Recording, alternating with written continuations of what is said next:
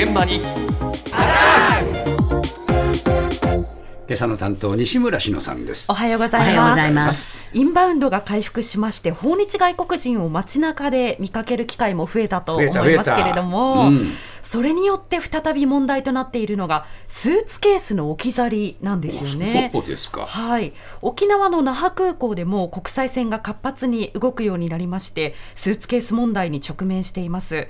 今どういった状況なのか、落とし物などの習得物の担当をしている那覇空港コーディアルサービス上里恵美さんに伺いました。2022年の8月から国際線の運航が再開いたしまして、本格化してきた11月から件数がかなり増えた感触でございます。で、今年すでに25件、先月が7件で、7月が7件、空港管内の出入り口、ゴミ箱横、トイレの中から見つかるケースが多いですね。危険物が入ってないかを確認してから保管させていただいてますね。買い替えて、古いスーツケース、まあ、空港で置いていったりだとか、今かなり LCC が利用者が増えていますので、LCC さんだと重量オーバーがあるかと思いますので、その重量を減らすために不要なものを置いていかれたのではないのかな大きいスーツケースもございますので、保管場所にかなり困っていますね。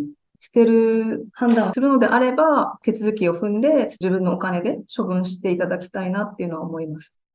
スーツケースを捨ててっちゃうの。そういうことなんですよね。ねこれあの壊れたというだけではなくて、うん、新しいものを買っていらなくなったですとかあと格安航空の LCC は大きさとか重さによって料金が高くなるということで、詰め替えるといったこともあるんじゃないかと見ています。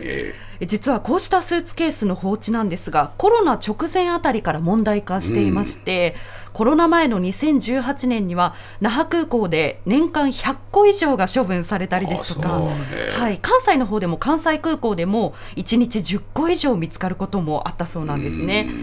それがコロナの制限が解除された今復活してしまったとい。うわけなんです。はいはいで今は3か月間保管して処分という形をとっているんですが何せスーツケースって大きいですので置き場所がないんですよね。ね。はい、各地の空港で対策に苦労していまして関西国際空港ではいらなくなった不要のスーツケースを無料で引き取るそんなサービスも行っているんですけれども、うん、那覇空港でもこのように置き去りが続くんだったらそういったサービス導入も検討したいということでした。うん。はいただですねこういったスーツケース置き去りに悩んでいるのは空港だけではなくホテルも同じなんですね。そうでしょうね、はい、そんな中都内のホテルでは置き去り廃棄されたスーツケースを使ったユニークな取り組みを行っています。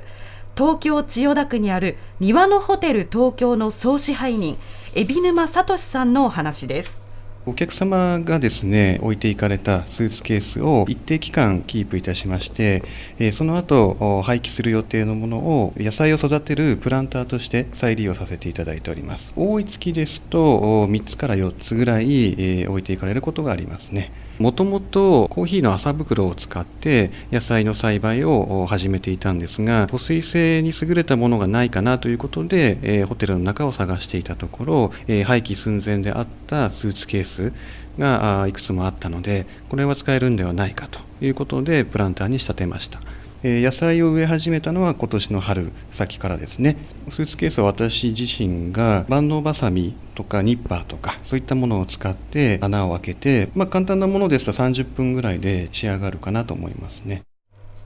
スーツケースでね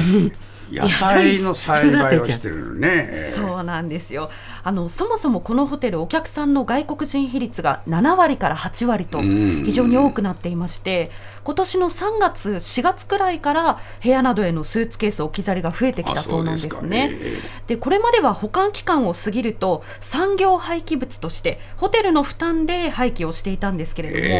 ども、もうせっかくだったら再利用できるものは使ってしまおうと、そういう発想になったということなんです。でプランターにしたスーツケースは場所を動かすときにあのコロコロですね。キャスターを使える。便利だよね。そうなんです。さらに、まあ、どこにでも移動可能だもんな、うん、そういうことなんです、あと軽くて丈夫だというところが、うん、まあ、スーツケースならではのメリットかなと話していました。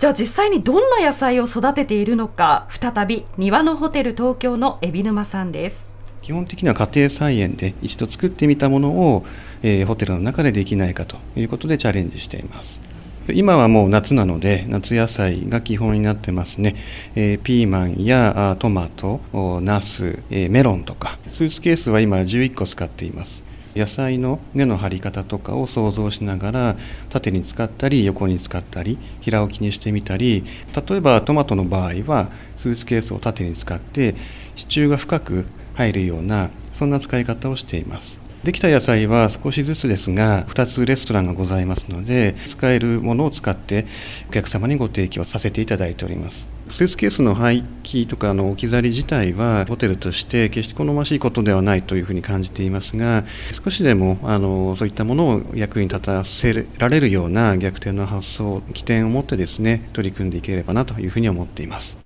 写真がここにあるけどね、これ屋上ですか？そうなんです、15階建てのホテルの屋上なんですけれども、スーツケースが、そうなんです、カラフル色のね、スーツケースがあるから、一種のオブジェになってるそうそう